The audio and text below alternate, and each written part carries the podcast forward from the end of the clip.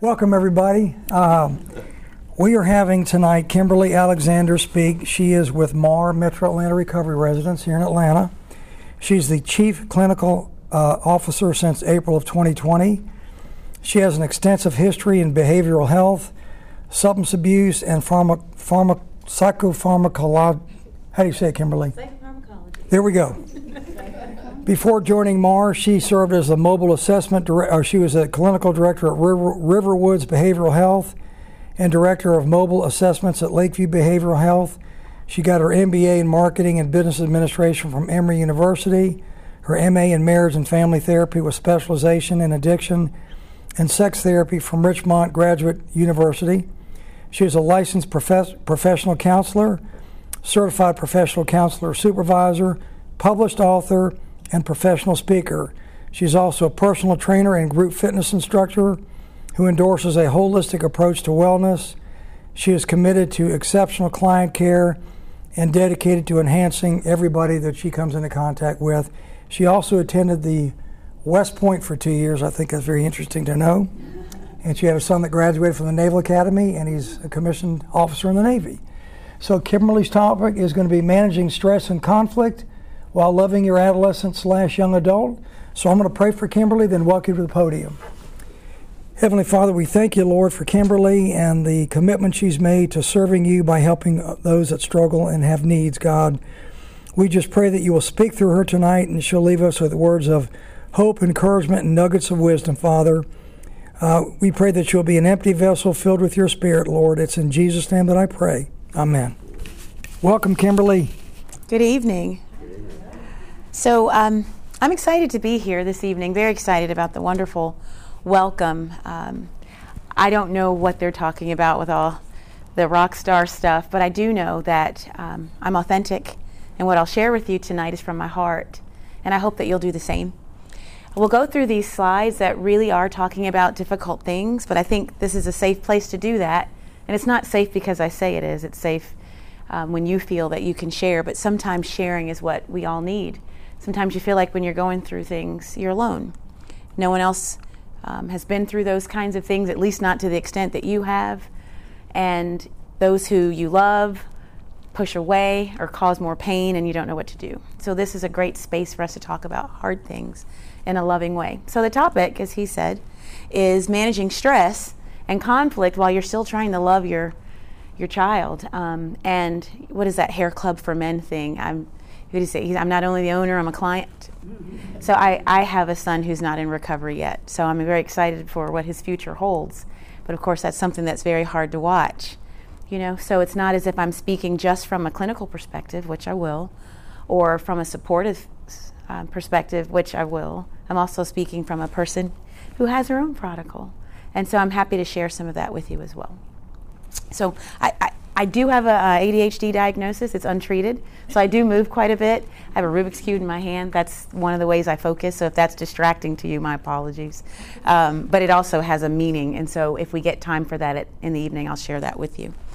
So the the bulk of this talk is really going to be interesting because what's helpful is to know how do I handle this person, and this person, whether it's a son, a daughter a nephew, a niece, someone that you're just attached to in your life. It could be someone you've kind of adopted as a god, you know, son or goddaughter, or um, even a, a, spouse or a parent. There's so many people that this disease state attacks. It's interesting. We've seen over the last couple of years, you know, struggles in like race relationships in the United States, right? And so, how do we come together? What thing, you know, do we all share? And isn't it sad that addiction figured that out? It doesn't discriminate against anybody age, gender, you know, culture, nothing. Um, socioeconomic status, you could have a lot of money, you could have none. I, and, I, and I'm like, well, addiction can't be the only thing that permeated that. Love permeates that. Music permeated that. But addiction mastered it. And so, um, even though the strategy that addiction uses is isolation, and divisiveness, when we come together, we do find we can find solutions in that. But that doesn't make it easy. So thank you for count it all joy when trials and tribulations come because they do. And they do make us stronger, but gosh, they sure wear us out too, right? So what's going to be important is what do you do with the stress that comes with it? Right? No one really talks to you about that. And frankly, do you know one of the number one reasons why people use substances is to manage stress? So, a little interactive here is um, is alcohol a an effective stress reliever? Yes or no? True or false? Alcohol is an effective stress reliever. Yes, it is. Yes, it is. Got one yes and a bunch of nodding heads, shaking heads. What is it? Is it? Oh, yeah. Yeah? I'd say yes. You'd say yes, couple of yeses. It absolutely is.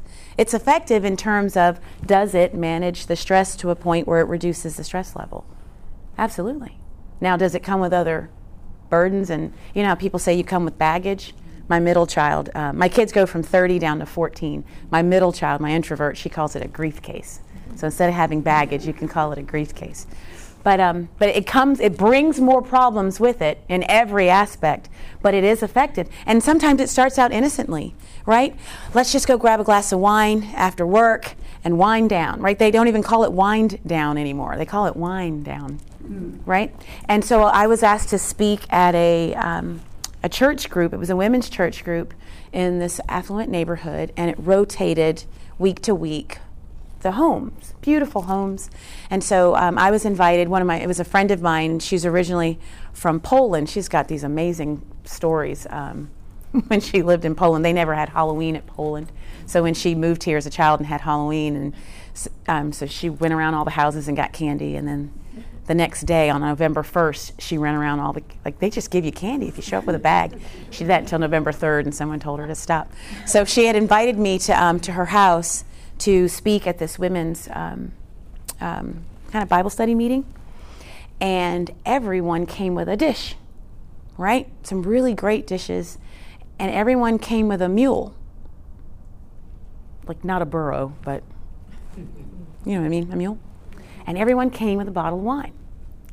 And when we got to the end of the evening, I forgot I was at a prayer uh, Bible study. They were laughing and crying and hugging. And, and I thought, huh, I'm going to go into a little bit of addiction talk at the end of this because literally they came to fellowship and they had just wine and cheese. and But it became something that was a coping mechanism for them for all the challenges that they had earlier in the week. And that's how easy this can happen. So, how do you manage the stress that comes with it? What you're going to find is a lot of what we're going to talk about tonight is you and not your prodigal. Because what's happened is the prodigal becomes the center of everything you do, the center of your thoughts, you know, and you're more involved and engaged in what are they doing than even what you're trying to manage. And so when you do get a phone call, it panics you. When you don't get a phone call, it panics you. And it disrupts, you know, your balance. We do a talk um, in the enabling, rescuing, and controlling. That's going to be on another slide uh, at MARR for families who support a loved one in addiction. And the example we give is um, imagine if we didn't have these tables, and you've seen chairs set up in a group circle, right? So imagine we're setting this group up, it's a circle, but there's a chair in the center. Right? The way a family system is supposed to work, and you can call family blood relatives. Some people have family that are like best friends. I have a friend, she's my Frista. She calls me her Frista. We're more than friends, we're like sisters. So, you know, so imagine that's, that's who's in this outer circle. And then there's an empty chair in the middle. The chair in the middle is designed for people to rotate in and out of. So if it's your wedding, you're in the chair. If you're battling some sort of sickness, you're in the chair. If you got promoted, you're in the chair. You, it's a graduation. So everyone gets a chance to be in the chair. Does that make sense? And to be celebrated. But when addiction permeates your family, guess who's always in the chair? They are.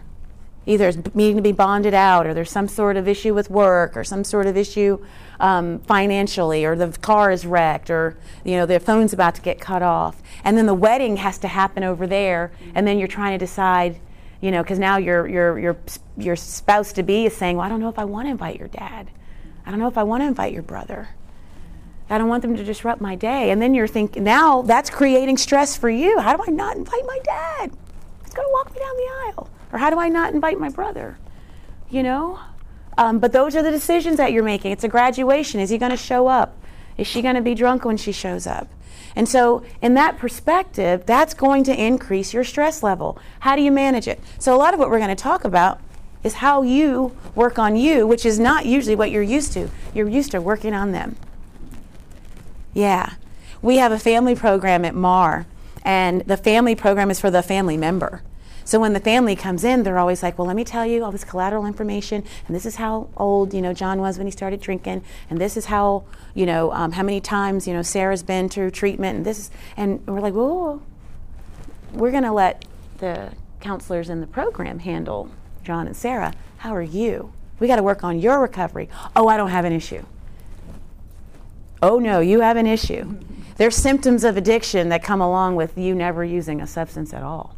Now, granted, some people are also coping with substances, but literally, the symptoms of addiction hit a family member.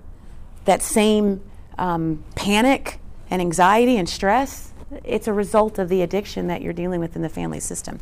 So, first of all, I like to just define things. I'm a bit of a uh, egghead, blurred. So, what is stress? So, what does it mean to manage it, right?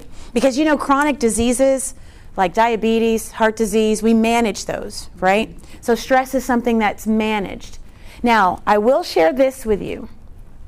I don't really do stress, I cause it apparently. Um, that was a joke. um, but I remember sitting in, um, I was a clinical director for an inpatient psychiatric hospital, and it was almost 10 o'clock at night, and I said, I'm getting off on time today, and that didn't happen. And I felt this um, I felt my shoulders kind of rising up to my ears, and I'm thinking, hold on a minute, I can drop and give me 25. Why am I feeling this way? You know, and, and I'm talking to myself, and, and, and, and people always talk to me about anxiety, stress, panic attacks. Well, I was experiencing it, and that's not something I experienced. I experienced a lot of things, but not that. So my shoulders were creeping up, and I was pushing them down. You know, just like when I'm like doing bicep curls. You never really do your bicep curls like this. For those of you who work out, somebody's supposed to hear that today. You pull your shoulders down. And so I kept doing that. I'm like, why are you rising up? And I'm talking to myself, and I said, and I'm and I'm analytical, and so I said, how do you measure pressure? Does anyone know the instrument that's used to measure pressure? It's a barometer. Yes, ding ding ding, it's a barometer. And I said, well, if I had a barometer and I was going to measure the pressure on my shoulders, what would it read? Nothing. It's not there. It's perceived. And I was talking to myself, and next thing I know, and I said, You're not there. You're not real. And then my shoulders relaxed, and I thought, Wow, that's, that's stress that's kind of come into my body. I didn't ask for it. You know, that was a really weird way of managing it. Um, it didn't really last that long. You know, and then I remember um, later on, because addiction runs throughout my family or at least I think it does. I wasn't raised with my parents. I met my mother later in life, and I sure ran over there. Um, and then my son, you know, on both sides of the family, I saw it. And so, you know, I had a thought to, to drink something. And I'm thinking, where'd that come from? You know, and it's really interesting because it'll it'll be very subtle and innocent, and next thing you know, it can turn into something. So stress management, what we're talking about is all these wide techniques that we can use to manage it right? So you've heard of psychotherapy. We do a lot of that um, as counselors. Um, there's, you know, a lot of people are doing more Zen things, you know, meditation, right? Um, for some people, just going to a yoga class, you know, would be a stress management technique. So we're talking about all of that. The point of it, when you're managing it, is that there's an implication that it's chronic. So chronic is the opposite of acute. Something that happens acutely, it just happens once or rarely. Chronic is something that's happening regularly. Well, guess what goes hand in hand with addiction or having a loved one with addiction? There is chronic stress on the relationship, on the finances, on just about everything, and it permeates. So, managing it means we're going to come up with these techniques and these strategies to help reduce it, right? So, it's supposed to reduce the emotional effects of your everyday pressure. So, the stuff that I was talking about that you will respond to it physiologically. Right? Has that happened to you? Manifest as maybe a headache that just will not go away. Maybe it'll disrupt your sleep. Yeah? Right? Could impact appetite, like severely increase it. Or next thing you know, you haven't eaten in all day. You know, and someone had to tell you that. Really? And and who goes 15 hours without eating? Someone who's permeated with stress. So, so this is managing that so that we can lessen these physical symptoms, but also the emotional symptoms of these pressures. So I'm going to give you three ways that you can manage stress. One, just avoid it. So whoever's causing that stress, hit the road, Jack. Don't answer the call, block the phone. All right? Now notice that says uh, this is the stress management kit. You put that on the piece of durable paper, stick it to a hard su- surface, and bang your head here. Because that's probably not one of your most effective ways, but you'll see people do this. How many of you work in an environment where not everyone gets along perfectly? Elephants in the room, boo booing, and everyone can smell it. Not saying a word, I'm just not going to deal with her, you know? Not going to deal with him. And so stress avoidance, while, is, while it is a strategy, it's probably not our, not our, our best one, but trying to avoid stressors. And, and the thing is, if what you said in the word in that devotional fair is true, you just said that this is going to come, right? It's a part of it. So, what are the odds that you really can avoid these stressors? You maybe avoid some, but some of it is like termites. You ever avoided them? Right? I always say that, um, you know, if you deal with an issue when it's small, then you can probably manage it a little better. But if it grows, you know, instead of pulling a weed, you're chopping a tree. You know, instead of, you know, killing a lizard, you're slaying a dragon. And that's the issue with avoiding stressors. It doesn't necessarily, they didn't go anywhere. You're just closing your eyes and pretending they're not there. Now, removing the stressors, that's a little bit different, right? So, removing the stressors are, it's a little bit different than avoiding them. Avoiding them means they're there and you are pretending they're not there or you walk away. When you're removing a stressor, if it's someone you that works for you, might be letting them go. Or if it's you work for someone, it might be quitting. Right? And then you're no longer in that environment anymore. I've heard people say that they're going to pick up and move to a new town, right? Just to get away from, I need a fresh start. They don't really think that they're, they're going to show up where they are and probably all the stuff that was with them. Have you ever heard someone say, I don't know what it is, but I keep dating these guys who are, you know, rude, or I keep dating these women who just take advantage of me for my money, you know. I don't know what it is, you know, what's the common thread there? There's something that's that's drawing that, right? So removing the stressor is kind of temporary as well because frankly, probably going to show up again. So those are ineffective strategies. Yeah, she doesn't look like she's doing too well. and unfortunately, it, it exacerbates and it takes a toll on you physically. Have you ever heard of cortisol levels? Anyone ever heard of that? Cortisol levels is a stress hormone. That's why I like to do things holistically. A stress hormone that creates inflammation. Anything that ends in itis, arthritis, bursitis. Inflammation in the body creates medical concerns, right? Pain causes pain management. That's a slippery slope in itself. What happens when you have pain issues? What are you likely to be prescribed? Maybe opiates? the opiates are doing what? They're going to address the pain.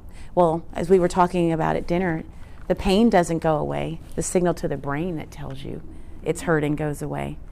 And then that's when you find the substances you're using are muting the pain signal so that you don't feel anything or you finally feel something.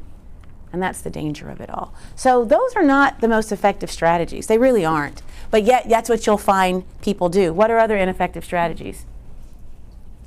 Do you know what neurotransmitter in the brain that cocaine hits. Dopamine. That's a pleasure center, right? Dopamine. Same place when you're doing any fun activity, right? Including doing adult things. It's dopamine. Guess what else hits dopamine? Sugar. Sugar hits dopamine. So, stress eating, that's why you'll find that you know, when what is it? The picture of the the person who got broken up with, and they're sitting in front of the refrigerator and they're shoveling the ice cream. Yeah, and I think I mentioned this at the last talk that I did, and this is earmuffs to the women. But for, for men, if you're trying to, you've made your, your spouse mad or your significant other mad, and uh, you say, hey, hon, let's go for a walk, you know, first of all, and talk, no one's going to believe you want to talk. But, you know, that in itself is going to, hmm, you go for a walk, that increases the endorphins, the heart rate gets up, slide her a Hershey kiss, and you're in there because that sugar will hit dopamine. But stress eating as a general um, is an ineffective strategy. And then here's where we are with self medication. This stuff works. It makes things better temporarily. And then once you're hooked on it, nothing else matters except for that instant relief.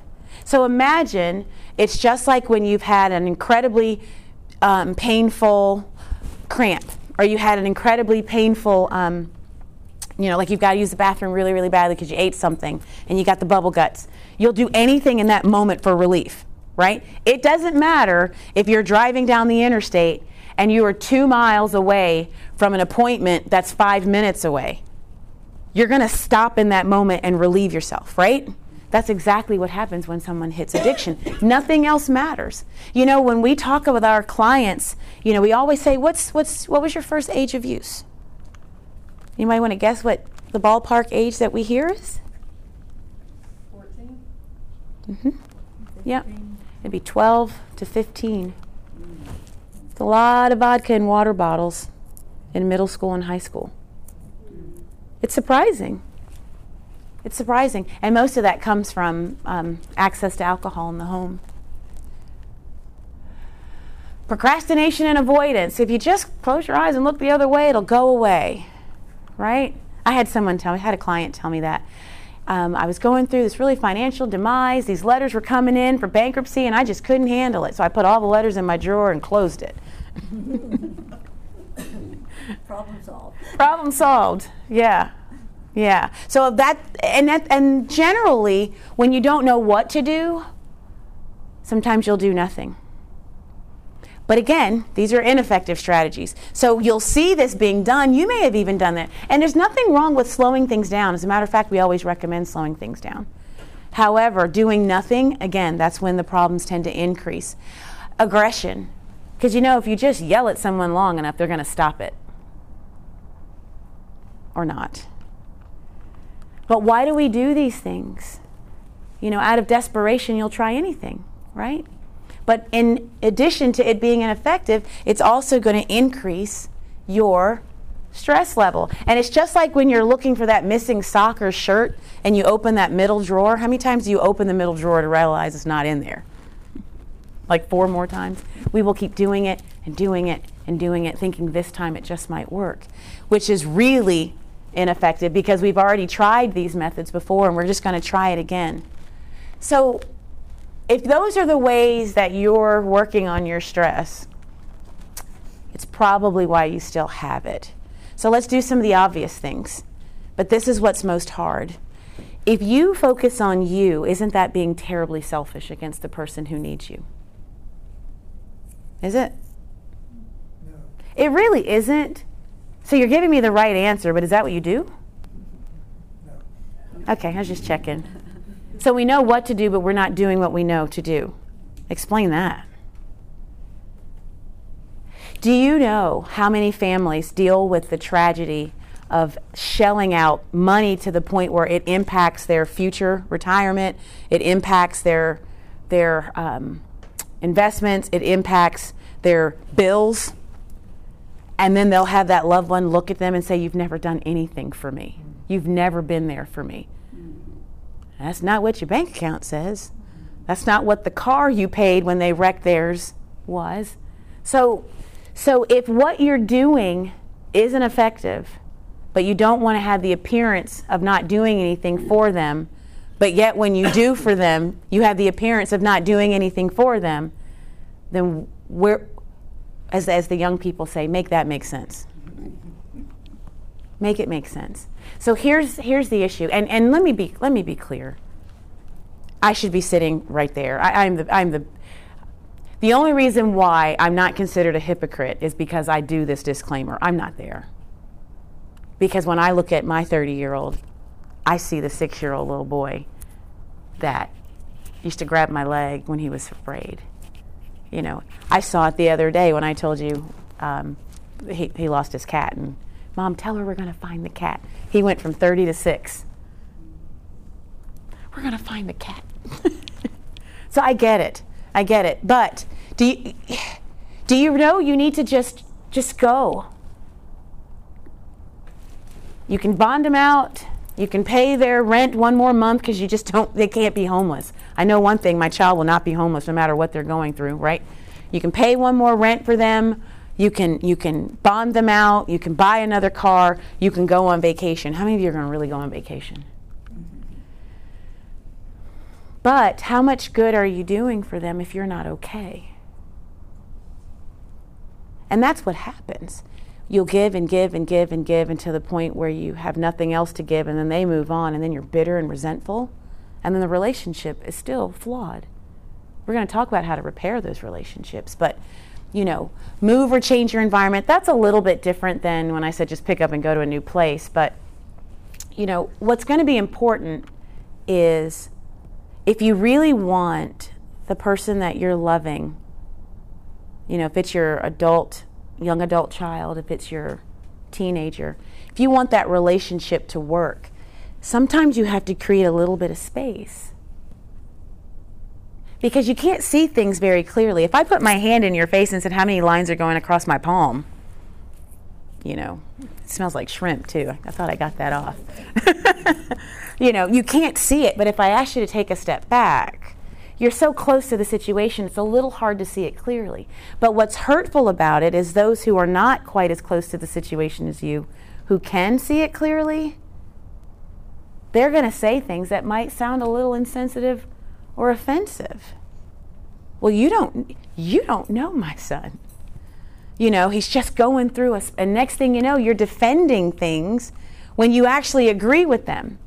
And that's just something we do as people. There was a um, there was an ad that Special K did. Do you know the cereal? It's Kellogg's, but they had a brand that was for, they were selling it for like weight loss or something. And so they partnered with some jean company, I don't remember which one, but they were in this boutique store and they stacked up all the jeans by size. But instead of putting sizes, they put descriptions. And the descriptions were um, they weren't they were not nice. They were really mean. It was like um, too skinny, um, like fat pig. I mean, they were bad. And so people came in the store and, and were offended.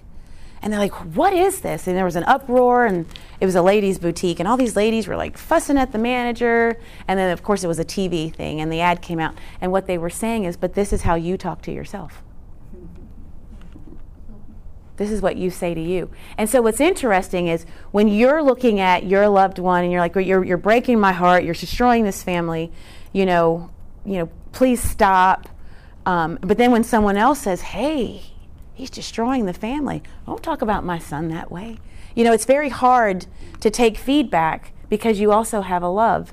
Well, how do you work on you when you've got a love for this person? Moving or changing your environment is meaning is just take a step back, look at what you're what you're dealing with and do something different.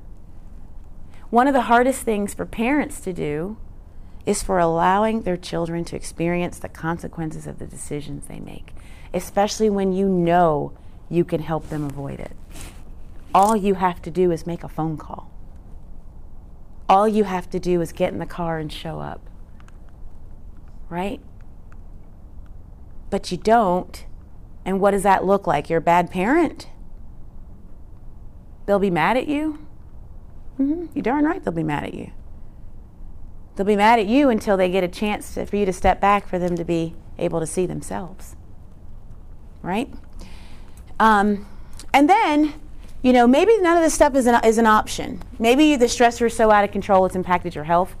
I will never forget the dad that I met. Um, we have a couple of addiction programs one has women and children in it. And there was a dad who dropped his daughter off, and he swore he'd never see her again. He was morbidly obese. Um, his calves were like pumpkins, and he had veins were in him, and he breathed. He was breathing very, very heavily, um, and he basically uh, was one stroke away from dying, and the doctor said, You've got to minimize the stress in your life. And the stressor was his little girl. She, and, and, and she was a daddy's girl. There's nothing he wouldn't do for her. Rehab after rehab after rehab, and he was, they were both dying. Right? And he would have died for her. But he got to the point where he couldn't really walk and breathe, and he didn't want to die, and he couldn't control her. So he dropped her off at treatment and said, That was it. And then she called, Daddy, can you just come to this one meeting? You know, is that MARR? Because they won't let me do this, that, and the other if we don't have family come. And so he, he didn't answer the call, but he got her voicemail, heard her sweet voice. You know, you can be mad at your child until you hear their sweet voice. And um, he called and he said, I'll, I don't know why I'm going to think about doing this, but I'm thinking about coming to the meeting. Do I have to see her? And we said, no, this you won't be able to see your loved one. This is just for parents to get information or loved ones get information. So he came because he knew he wouldn't see her. He sat in the very back. He signed the document to say he was in attendance for her, and he was planning on leaving until I got to the boundaries talk. And we're going to go over boundaries just a little bit. And that's when he realized he could still have a relationship with her and live. He just didn't know how to do it because it was very toxic he didn't know how to care for himself. That's why his health had deteriorated so greatly. So those work, but they're very temporary. Right? They're not as ineffective as the other things we mentioned, but they don't last long. And you can't go on vacation every month. I mean, you probably could, but that wouldn't be effective, right? You can't you can't keep doing that. So then what do we do? Right? We're going to see boundaries a couple of times. You got to identify the cause of the stress. And sometimes it's the very person that you love the most. And that's a very hard thing to do.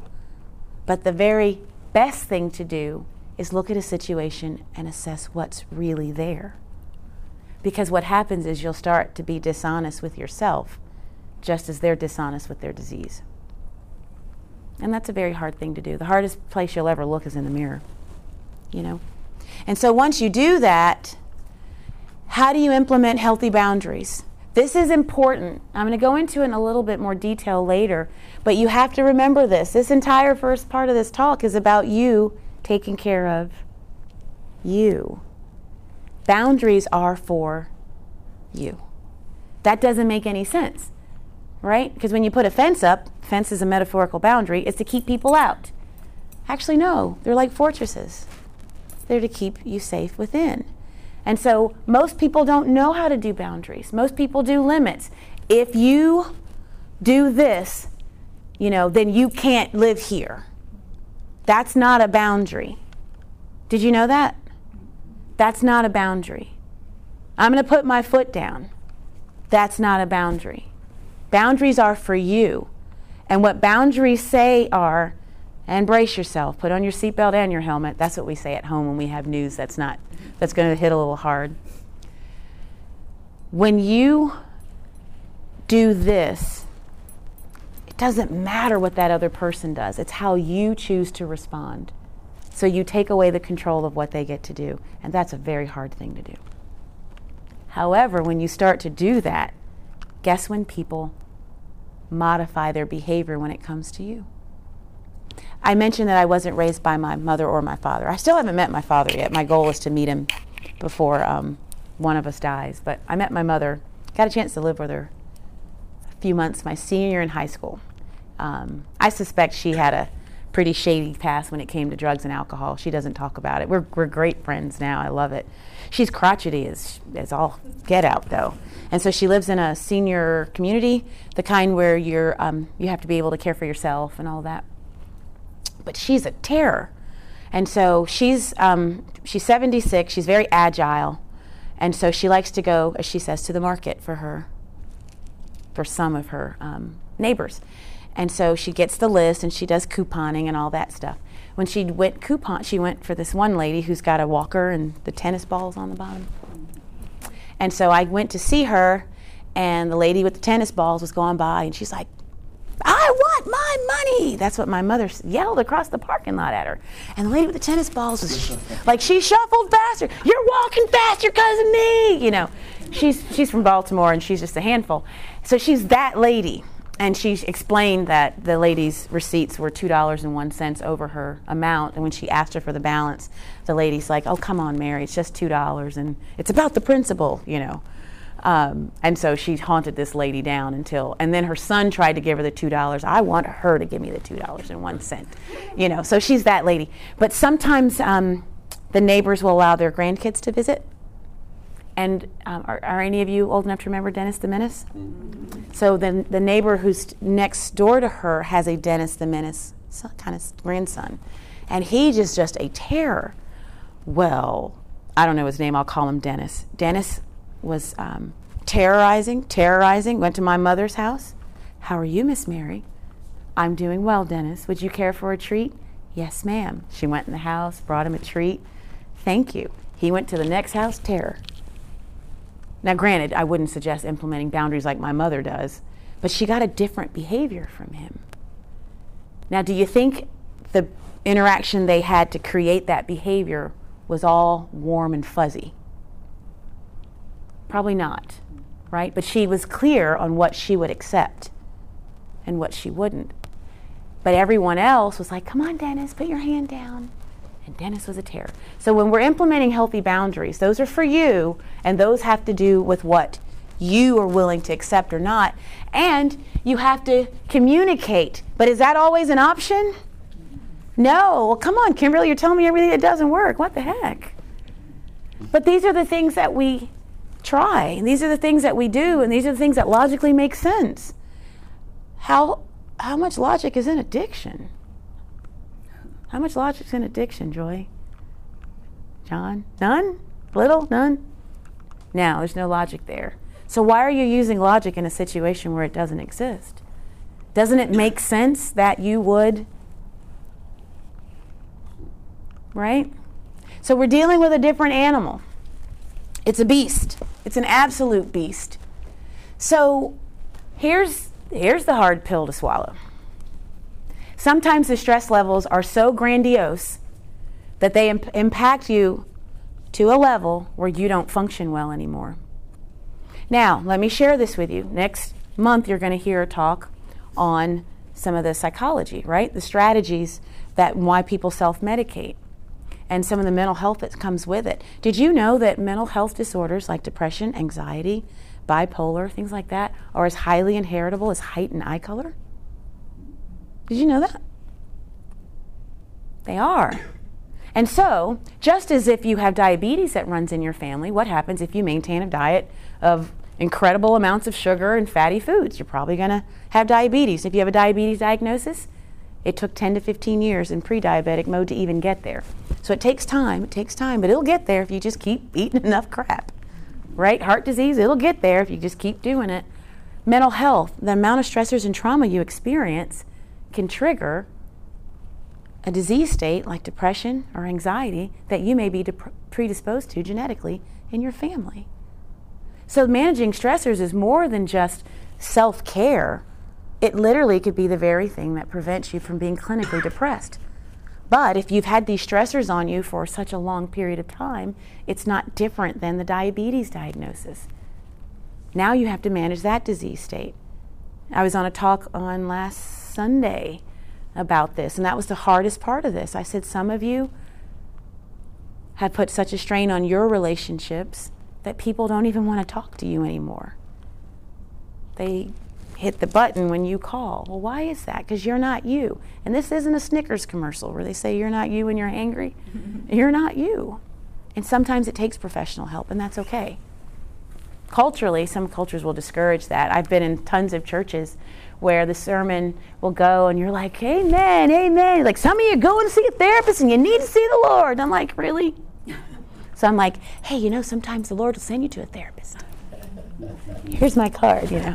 I don't do that. I don't do that. But I'm just saying. So sometimes people will say it's a lack of faith or, you know, But it's not. You just need, just like you need to go to a doctor for other disease states. This is no different. But if you don't manage this stress, it can go, it can kick you into that, depending on, and you don't even have to be predisposed to depression in your family to be clinically depressed. Sometimes some of the situations you deal with will create that um, environment, grief, loss. I'm dealing. I have a private practice client who um, she delivered a stillbirth, and then they miscarried and now they have a newborn and can't figure out why their marriage is struggling. Mm. And he's a pastor. They, they, they're, they're boggled. Can you, can you guess why they might be struggling? That's a lot of grief and loss, right? Thankfully, they're getting help, but sometimes it takes that. And I put attorney, clergy, because it depends on whatever that issue is. If it's if it's the stuff I mentioned with depression, anxiety, and it's clinical, then obviously it's going to a therapist or a doctor. But if the legal issues are pounding up or you know, sometimes just go get someone to support you in it. This environment is perfect for that, to find the support, because this is one of the loneliest disease states in the world. It's lonely for the addict and it's lonelier for the family because the person that you once loved is gone. It looks like them, sort of, but it's not them, and you just want them back. So you're grieving that loss too, right? But yeah, you get professional help, that'll help. That's my way of plugging my kids. Some of those pictures are kind of old, but um, so I don't want to minimize the strategies that are temporary because sometimes you just need to do what you need to do in that moment. Right? The ineffective strategies, I am going to discourage those. But sometimes you just need a minute. Do not respond when you're heightened. Have you ever gone to the grocery store when you're hungry? Is that is clear proof that we shouldn't make decisions in our emotion, right? This is at a whole new level. This is that on steroids. So, in that moment when you just want to scream, because isn't that how we started the devotion today, right? Go outside. Literally, nature is created as a place for us to reset the trees are standing there saying, Can I catch your carbon dioxide? I've got some oxygen for you. You know?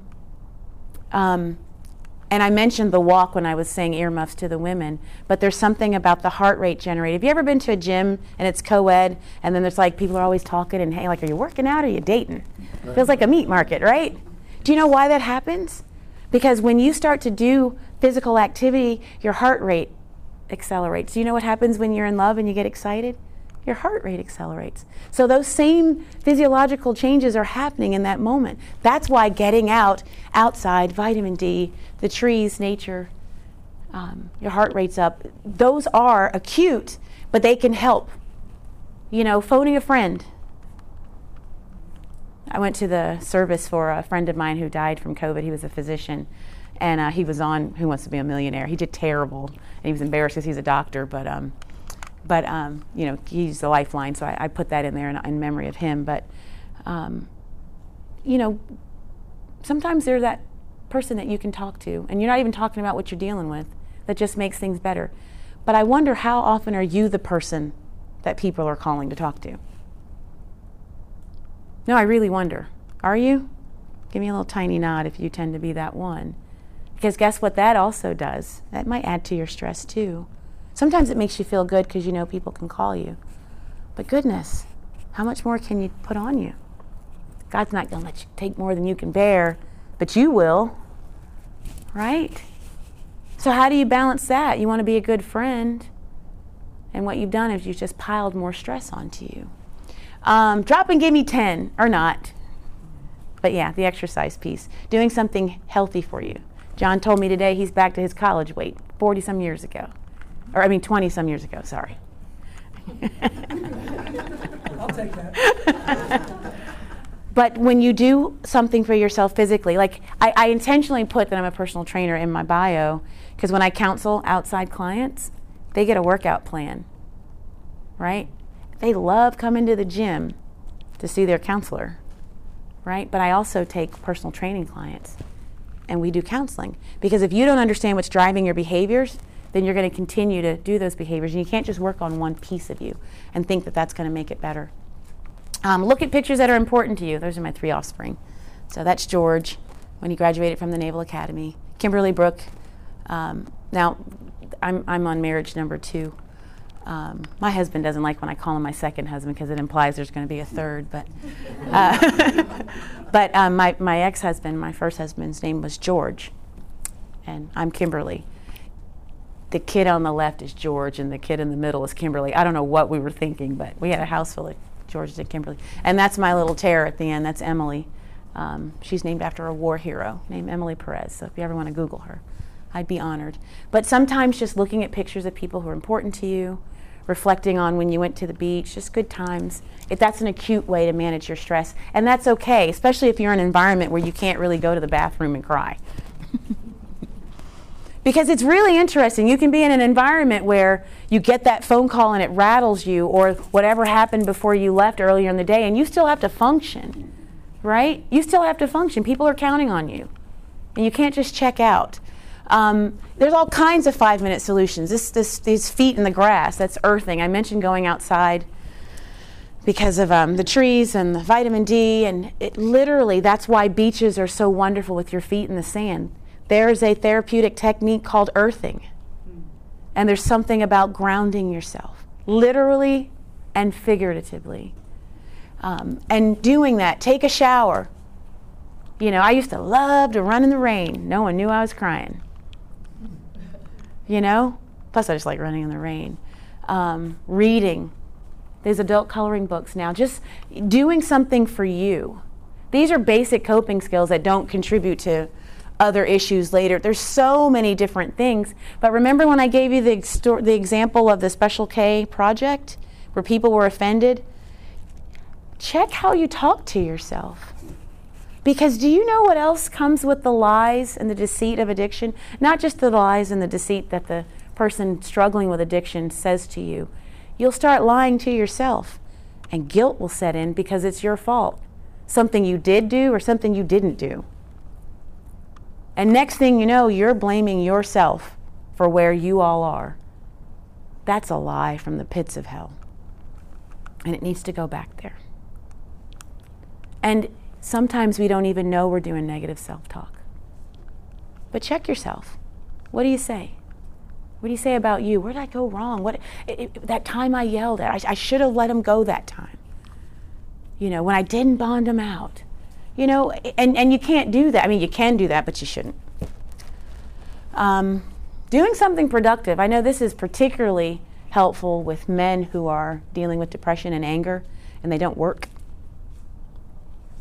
you got to do something productive, no matter what it is, and, and, taking pride in that. But if you're sitting and you're watching TV or you're on your phone and you're just, that'll take you down to nowhere. You know, the death rate once people retire is significantly increased. You stop living, you start dying. And then, of course, um, listen to feel good music. See if we have any feel good music.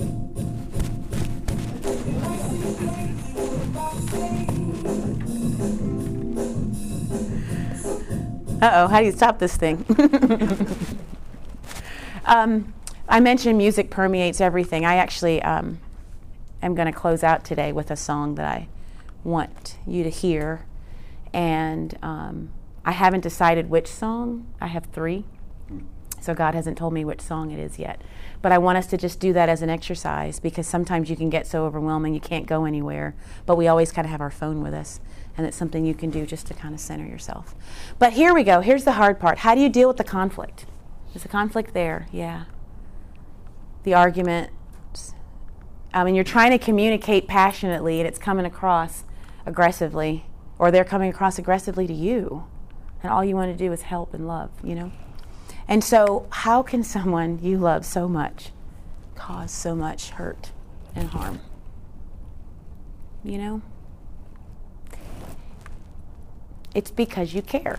I tell people all the time if, if someone can, how do I word this? If someone's close enough to you to hug you, they're close enough to slap the HE double hockey sticks out of you because you allowed yourself to be vulnerable to them. Right? And when they're little and you pick up a kid, you know, they'll stick their fingers in your nose and your mouth right? And you just pull them out, you know, because you allow them in your space. Once they get older, now they're questioning your love for them, they're questioning your commitment because you're not saying yes to what you know will probably help keep them on this path. And that's why it hurts so bad because you do love. And this is where you have to be careful. And I use this analogy a lot. I know you two have already heard this. It's just as if you broke a glass in your kitchen. You're not going to clean it up with your hands, right? But when you're you're dealing with a broken person, and it's just like holding glass. So even being close to them, you're going to get cut a little bit. But that's why the boundaries are going to help. And of course, if you're in the kitchen three months later with your feet barefoot, you'll hit that glass again. But we need to learn how to deal with the language and the distance and what the relationship deal breakers are. I do this when I do marriage therapy, but I also try and get people to do this with friendships and all relationships. Imagine a quadrant. If I had you have a piece of paper and you put it in four pieces, and the upper left quadrant and the bottom right are deal breakers for a relationship. If these things are either a part of the relationship or missing, it's a deal breaker for you. So, for example, you may say, if this is someone I'm going to spend the rest of my life with or whatever, they need to already have a relationship with the Lord. Like, let's say that's a deal breaker, right? And then on the bottom right, something you will not tolerate within a relationship. Let's say it's abuse. Like, you punch me in the nose, this relationship's over. Deal breaker. Does that make sense? Mm-hmm. Then the other quadrant, so the upper right and the lower left, are things you'd prefer to have and things you would prefer not to have. So, like for me, because I'm giving you my deal breakers, um, prefer to have, I prefer if we're having, um, let's say you and I are having a disagreement, I would prefer we be able to talk, talk it through, right? Some people just shut down. You ever seen that? Like you want to talk about it, let's shut down. So I would prefer that, but it's not a deal breaker.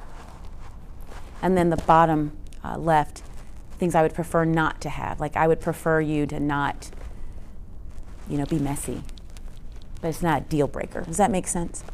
When I had people do that, and I say, What are your deal breakers? What are your prefers? My next question, and I say, Don't just use it for like a significant other or a spouse, use it for all relationships. What I find is, I'll ask, Have any of these deal breakers ever happened in your relationship? And you know what? The answer is yes. And the relationship didn't end. That's not a deal breaker, is it? It needs to slide over to prefer to have. And when you see it in writing, you know, if it's infidelity, if it's abuse, and it's sitting there, well, it was a deal breaker, but now it's what I prefer not to have. Those are relationships that now you're compromising your own character, values, and beliefs. And that is what's going to eat away at you. And not only does that eat away at you to the point where you can't help the very person you want to help, who's in addiction, you become no good anywhere else. Or maybe not no good, but you're certainly not effect, not working at your highest level of effectiveness at work, with other relationships, and people notice. You may have noticed someone's going through that. So, how do we deal with that? This is tough. We're getting near the end. So, creating and maintaining healthy boundaries. I mentioned that earlier and I said we were going to come back to it. Well, we're here. Remember the dad that I said he dropped his daughter off? And he thought in order to live, he had to sever that relationship. He came up to me at the end of that workshop and he was crying like this. He goes, You almost make it sound like I can be in my little girl's life again. And I was crying with him. I'm like, Yeah, you can. And it was unfathomable. However, this is the hard part. So to me, all of it is hard. It's hard to watch them in addiction, right? It's hard to watch them go through the consequences that you can't protect them from. So to me, this is no different than, you know, and this is not fair to say, but I'm going to say it anyway. No different than having a five year old who's running in the middle of the street when you grab them. Do you care if you scared them? No. Do you care if you bruised them a little, you know, if they scratched their hand when you pulled them? Because the consequences were severe enough, right? So it's kind of like that. When you create a healthy boundary for you, here's what that looks like. What it says is, whatever, if you do this, and I'll give you an example. If you, um, you yell and scream at me, I'm going to hang up the phone. What I would prefer is that you talk, you know, is that we can talk about things. But if, if you keep yelling at me, I'm just going to hang up the phone. Does that make sense? But then they yell and scream at you. Guess what you have to do? You have to hang up the phone because when you don't, then they know that what you're saying is not true. They cannot trust you or what you say. And you just become another person that's trying to prevent them from relieving themselves from that intensity that I gave you as a description of having to use the bathroom and you're two miles away. That intensity, you're the person that's trying to prevent them from that. And that's very hard to do. However, guess how people respond when you set boundaries? Like Dennis the Menace. They don't like it, they'll call you all kinds of names, but they come back around because that's what love looks like. Does God love you enough to let you have consequences? Does He remove all that stuff from you? Then, I mean, do we get angry with God sometimes? You stop loving Him? You go back to Him? I mean, it really is a model for us to follow. So that's how you can stay connected and protected. And then the boundaries are permeable, they change over time. They change over time. At first, you know, would you let your son in active addiction use your car? When he says, I'll be right back. Who's heard that lie? And then the next day, you're still trying to figure out where he and your car are, right? So maybe that's a no. No, you can't use my car. Where are you trying to go? I'm just running to the store. I'll be back. I'm just running to Kroger. I'll be back in 20 minutes. You know, maybe that boundary is come on, I'll take you to Kroger. Probably weren't going to Kroger, right? But then, if they are in active, you know, treatment, if they are in recovery, then you can extend it a little bit. Mom, you take me to Kroger? What? How long is it going to take you? 20 minutes? And they actually come back.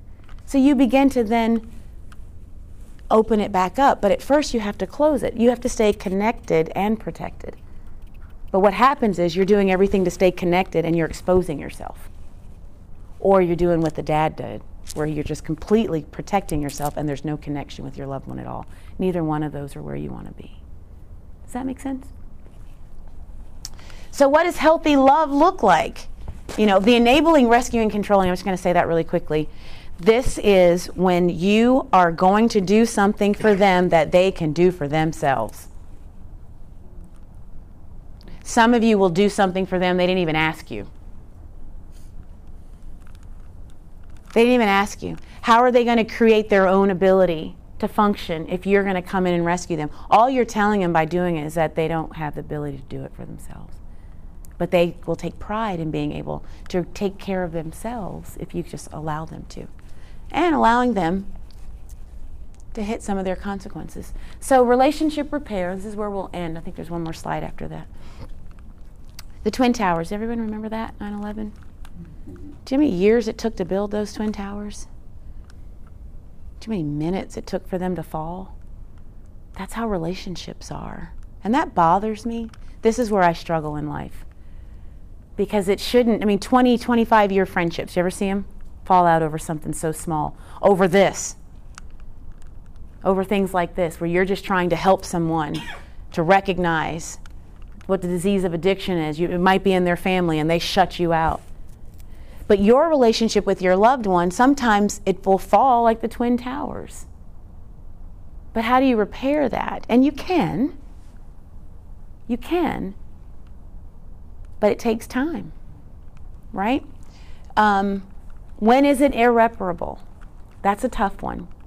Because all of this doesn't end with roses and glitter and unicorns. And there are some people that will walk away from you.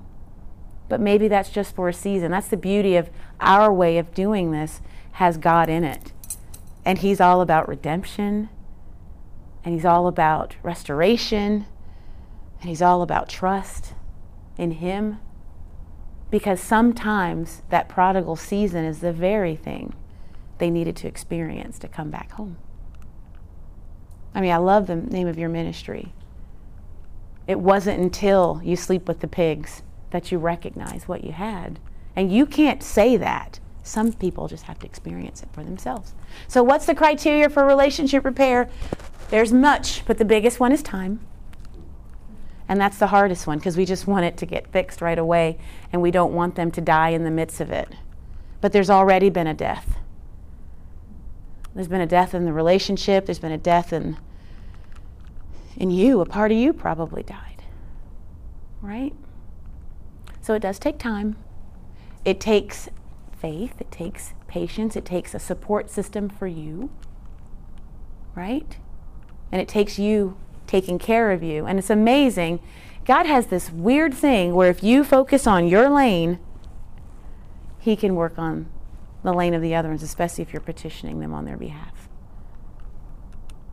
And that's not easy, but the more you have support, the better it gets. So, um, when you can create a space for open dialogue without judgment, you'll get an opportunity to start reestablishing trust because that's probably right after time the biggest thing that it's going to take because you don't trust them and they don't trust you. And there's reason for it. And it takes time to build the trust as well. But if they feel like they can't talk to you, then that's just going to create more space for deception. But you can put boundaries on the way they talk to you. All of this takes practice, and it's just like training wheels. It doesn't go easy when you first try it, um, but get comfortable having crucial conversations. Because once you do that, you know, out of the manures where gr- great stuff grows. Smells like crap, but it works.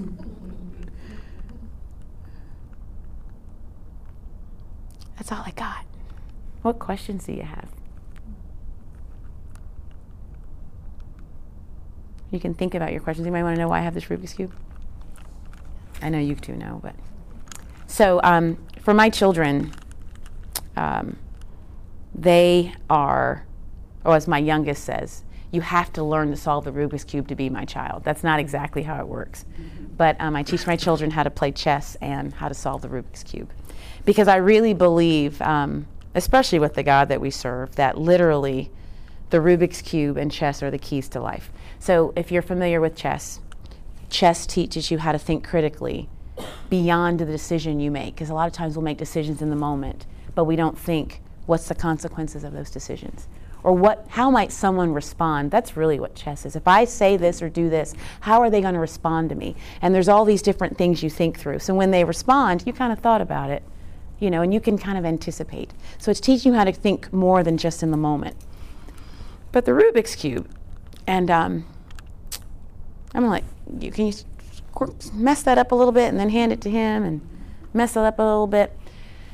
There are people that fall into two camps generally, and you can figure out which camp you fall in. One is your life started out kind of hard. Maybe there was abuse and trauma. Uh, maybe there was exposure to alcohol. What was interesting about the couple I mentioned that had the stillbirth and the and the miscarriage, and I said her husband's a pastor. He was raised by an alcoholic mom, and he functions well in chaos. She was not. So their house is chaotic, and she's not functioning well, and he's thriving because that's all he's ever known. So, yep, yeah, let, the, let them twist on it too make sure it doesn't look like I, really I'm a plant. It's really messed up. Straight. And so for some people, they just kind of started out with trauma and hurt and abuse in their lives. Through no fault of their own, they were children and exposed to it, right? Um, the story that I was told is my mother, she had sent my brother to an orphanage. I met him a couple years ago. That was kind of cool. He was there all 18 years. Didn't even know his first name until he got his birth certificate when he left to go in the Navy. Um, my sister got adopted out. My brother, uh, he didn't do so well. He's he's sober now, but that lots of relapses there. Been in jail a lot. So she wasn't expecting to be pregnant with me. She was overweight, and was at the club and passed out. And they took her to the ambulance, took her to the hospital, and she delivered me. Mm-hmm. That's shocking.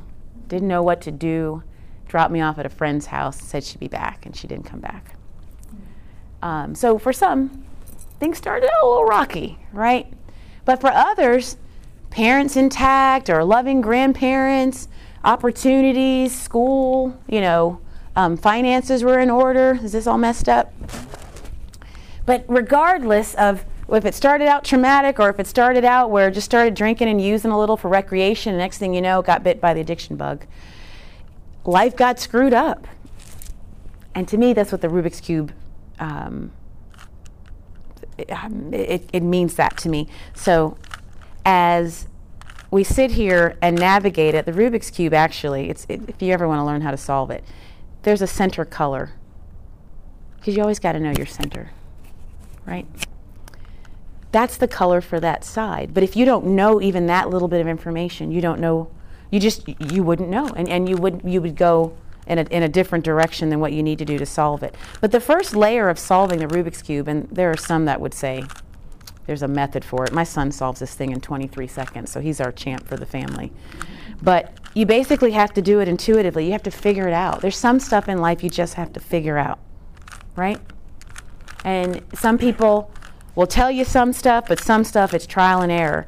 And literally, I don't know if you can see, but like one layer is solved but there's so much that's still screwed up. And at that point, what's interesting is there's just certain steps.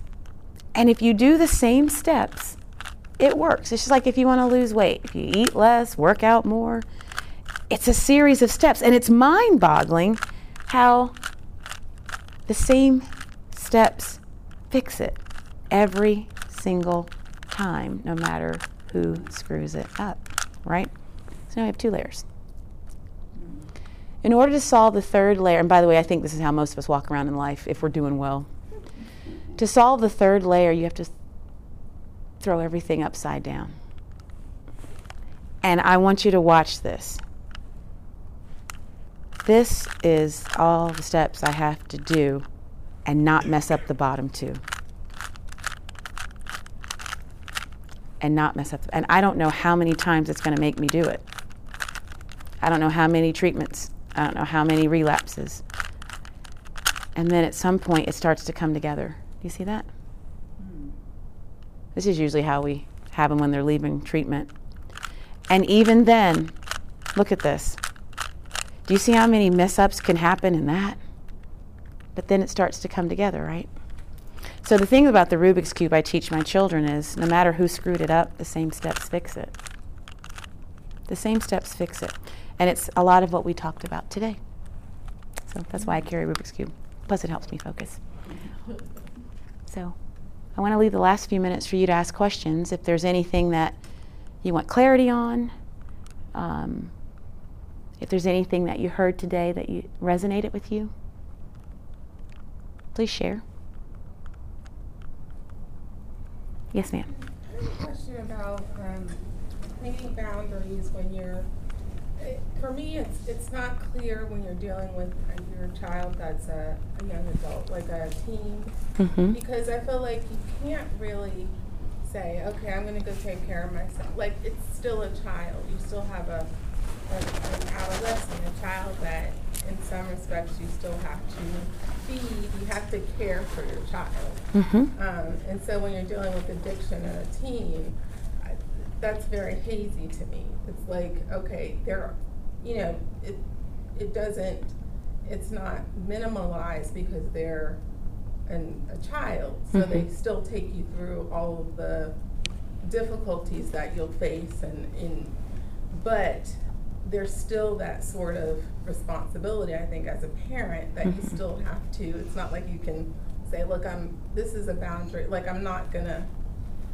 deal with what's going on with you know with you today because this is causing me an enormous amount of like I don't feel like you can do that with a and with a teen or an adolescent because you're the parent. So you you need to you know be involved with your child to an extent to make sure like for example they're fed or you know like that sort of thing.